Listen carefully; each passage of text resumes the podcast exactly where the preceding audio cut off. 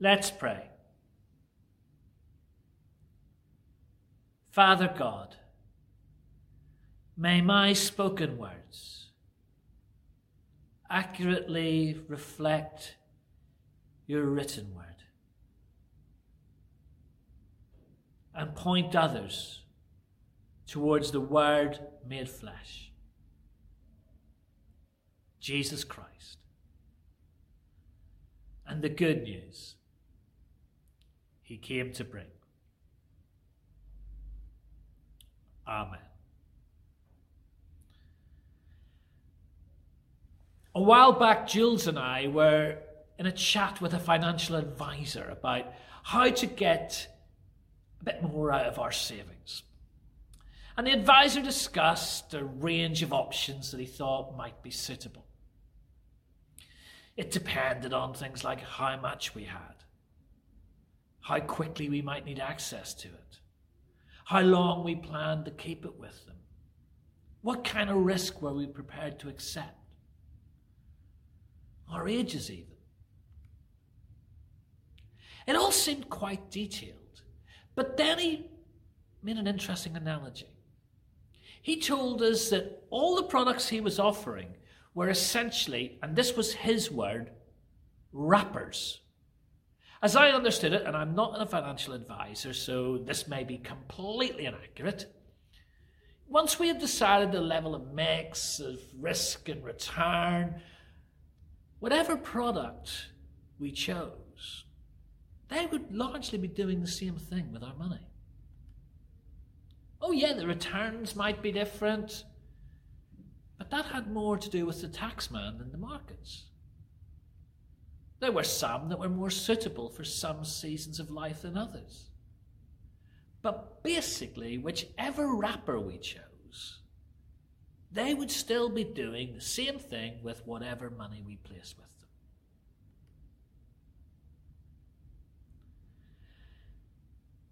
It struck me that in some ways that's how people view faiths, religions, and the like. We might call them different names with different rituals and practices, depending on our circumstances or accident of birth or whatever. Some may seem more suitable to us, more plausible to us than others. But basically, if you dig below the surface, they'd all still be doing the same thing. And when I've done stuff in schools, one of the most frequently asked questions is Do people not all worship the same God at the end of the day? In other words, isn't all that religion stuff just wrappers? Different people in different seasons and different places might find different wrappers helpful. But it's really all just the same stuff inside, isn't it? When I'm asked that question, I always talk about my friend Tracy. Say you and I were to get chatting, and over the course of our conversation, we discover that we both have a friend called Tracy. My friend Tracy is a married vegetarian who loves knitting. Yours is a teacher who supports Spurs and relaxes by listening to Tchaikovsky. Are we talking about the same person? Well, actually, so far we might well be. There is no reason your Tchaikovsky loving Spurs fan teacher couldn't also be a magi- married vegetarian who loves knitting. But if you told me your friend Tracy was a single lady who hated anything crafty, and like nothing more than a good steak, well, we wouldn't assume we were talking about the same person just because they had the same name, would we? So before I answer, I would say, Tell me about your God. What is your God like?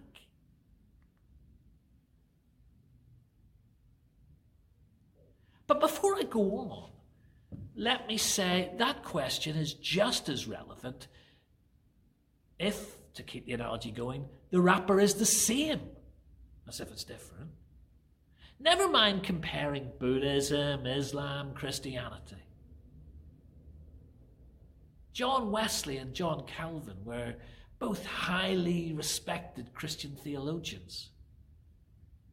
And yet, Wesley once described the God of Calvinism as more false, more cruel, and more unjust than Satan.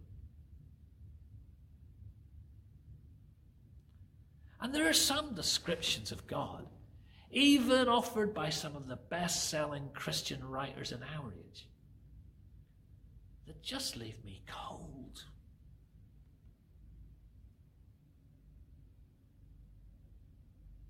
Some of the difference is shaped by our culture, perhaps more than we realize or care to admit.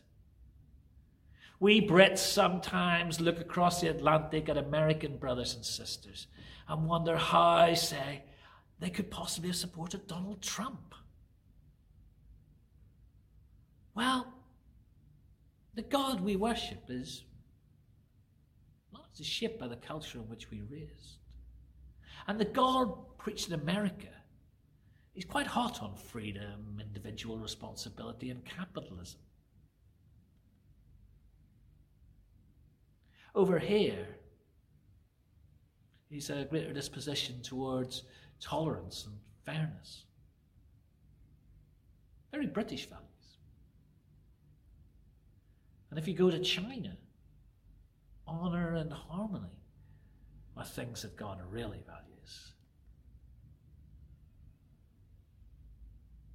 It's been said that God made us in our image and we have returned the favour.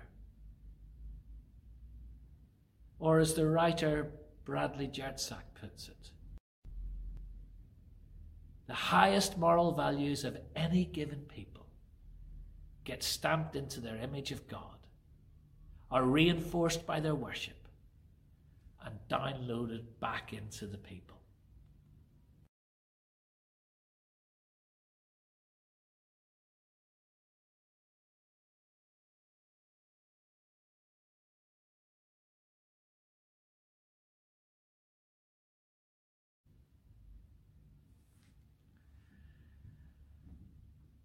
I don't even have to look across faith or continents or even across the room.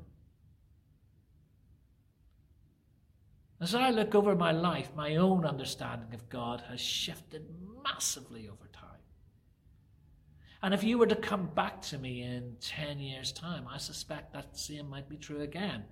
Kind of hope it is. And I pray it's all for the better. But I suppose it all begs a couple of questions. Firstly, does it matter? I'd say yes, but maybe not for the reason most people expect. For we become like what we worship. In time, what we worship will shape us. If your God is harsh, judgmental, easily angered, we can easily justify those traits appearing in ourselves. And you'll wind up a quite different person to the one who truly finds God a gracious, loving, forgiving Father. The other question is but can we know anything about God anyway? Who's to say you're right and I'm wrong, or vice versa?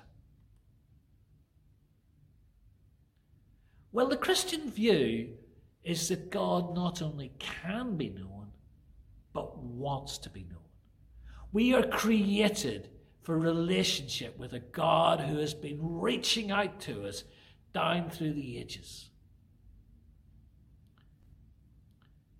As the opening of Hebrews says, in the past, God spoke to our ancestors through the prophets and in various ways.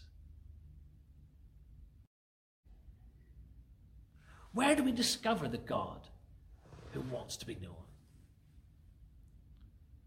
Well, in the first instance, we might say the Bible. And in one sense, totally right. But it's not straightforward. Because that might not yield as clear an answer as you think. The Bible contains many contrasting images. It's a big book. You can find a lot of stuff in there if you want to find it. And if you want the God of war, you'll find him in the pages of the Bible. If you want a God of peace, you'll be right there too. If you want a God for all people, you'll find God in that Bible. If you want a God who picks sides, he's right there too. The writer Brian Zahnd says the Bible can sometimes be a bit like a psychological Rorschach test, where you know you're looking at the patterns and ink blots and on a page, and you say what you see. He says it can sometimes reveal more about us than it does about God.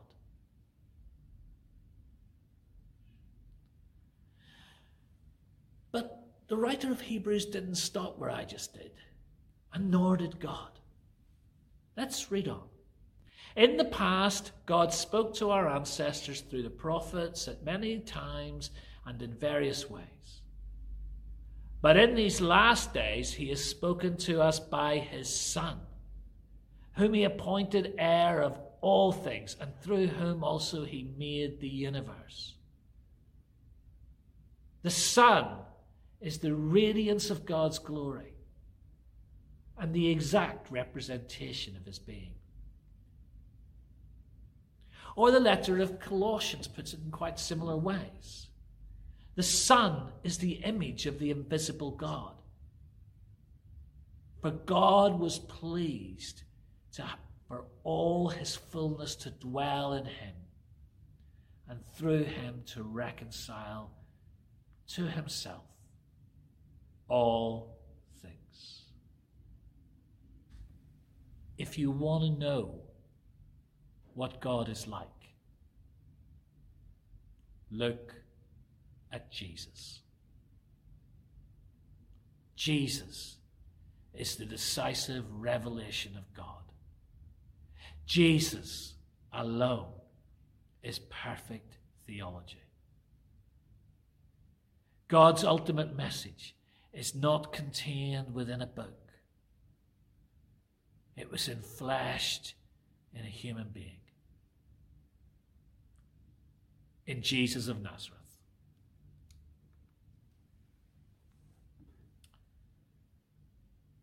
And it's there in the words of Jesus himself.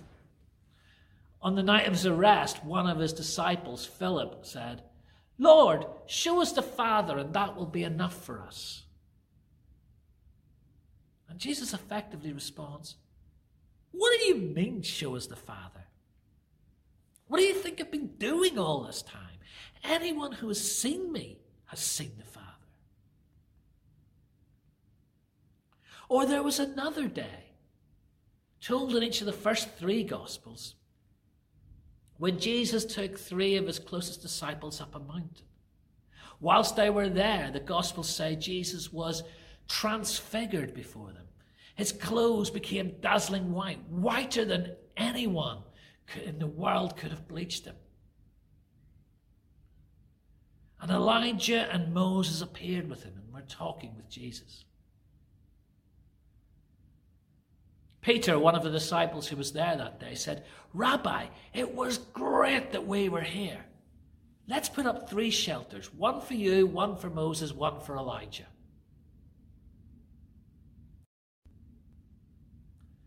And then a cloud covered them. And a voice came from the cloud. And it said, This is my son, whom I love. Listen to him. I've always thought that Peter's mistake was that he was trying to capture and keep the moment. Like he wanted it to go on and on and not to have to go back down the mountain. That he wanted to extend their audience with Moses and Elijah. And maybe there is a bit of that. Maybe he did.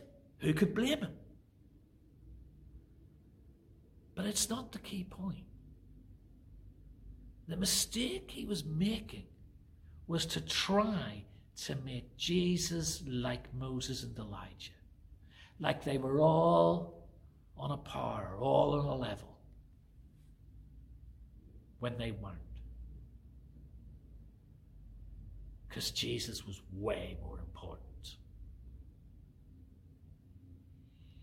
Elijah and Moses represent the law and the prophets, or what Jews would have called their scriptures. Jesus was the one that they had been pointing to all along. Jesus was the one that the law and the prophets had been trying so hard to describe, but could never really put into words. Down through the ages, in various ways, God had been trying to reveal himself to us. But God couldn't say all that he wanted to within the pages of a book. So instead, he wrapped his message in human flesh and became one of us. And that's why Jesus can say that he's come not to destroy the law and the prophets, but to fulfill them. And yet, at the same time, over and over, he says, You've heard it said, but I say unto you. The scriptures can guide us along the road to the kind of God that we have. But only Jesus fully reveals it.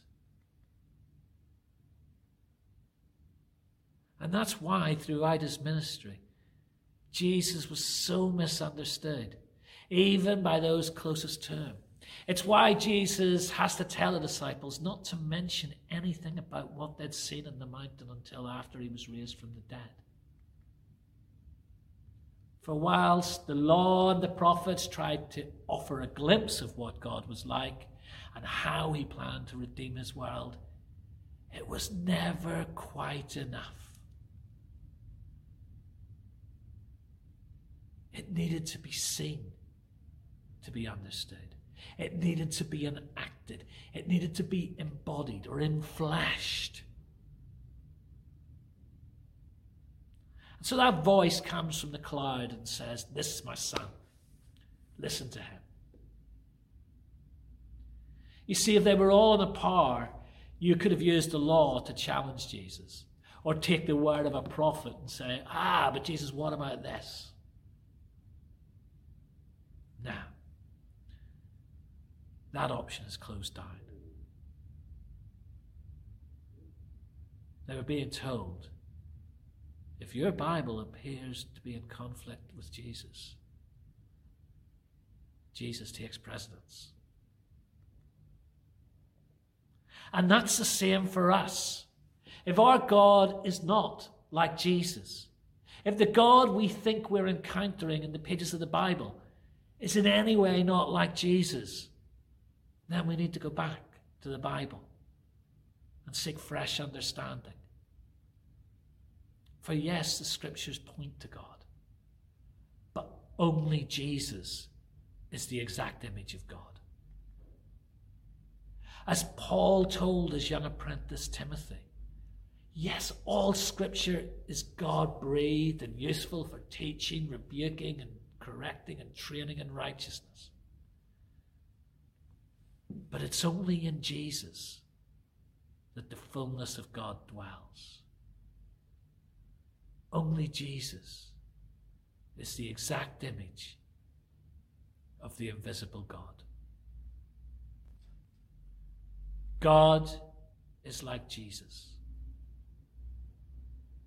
God has always been like Jesus.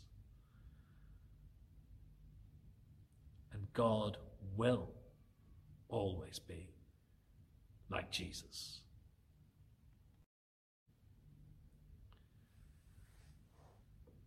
So, what if we take seriously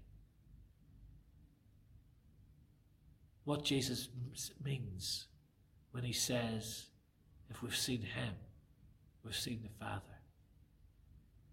What if we take seriously that Jesus is the image of the invisible God, the exact representation of God?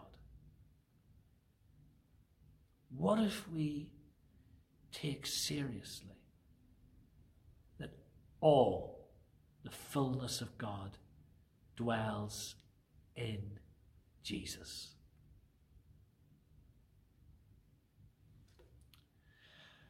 Well, that's what we're going to be thinking about over the next few weeks.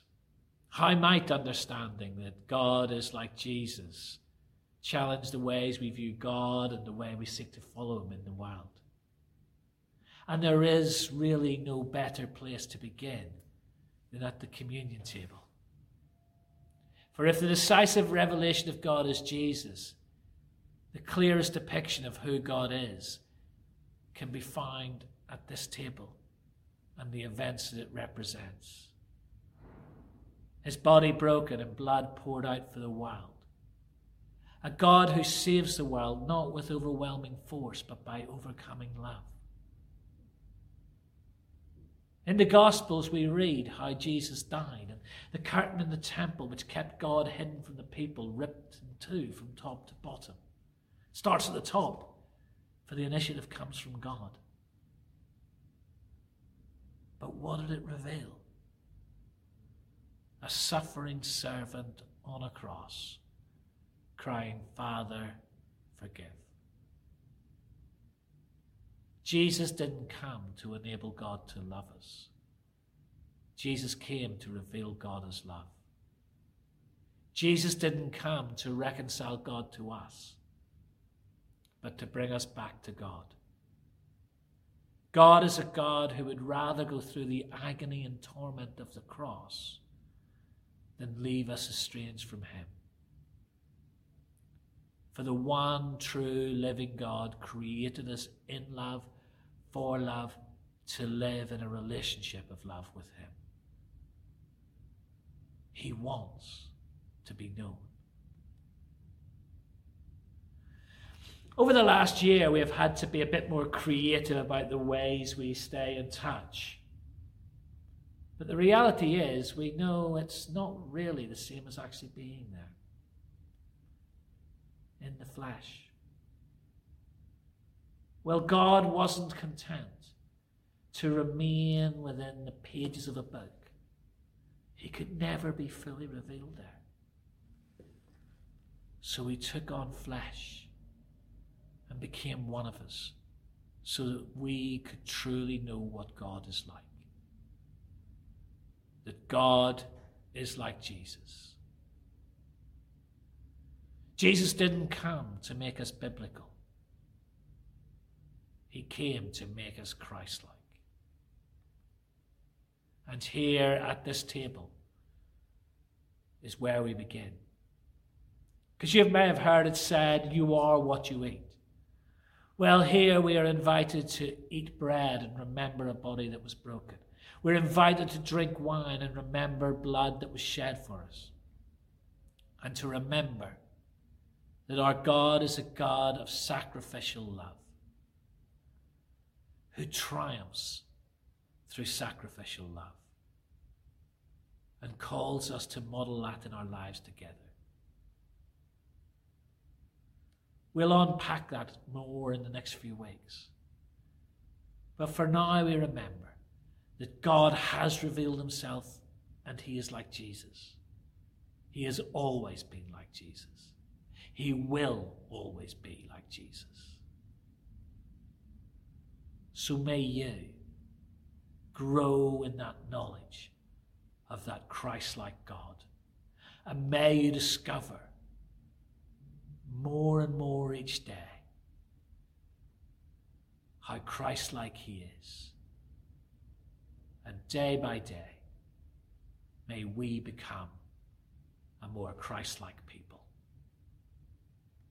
Grace and peace to you.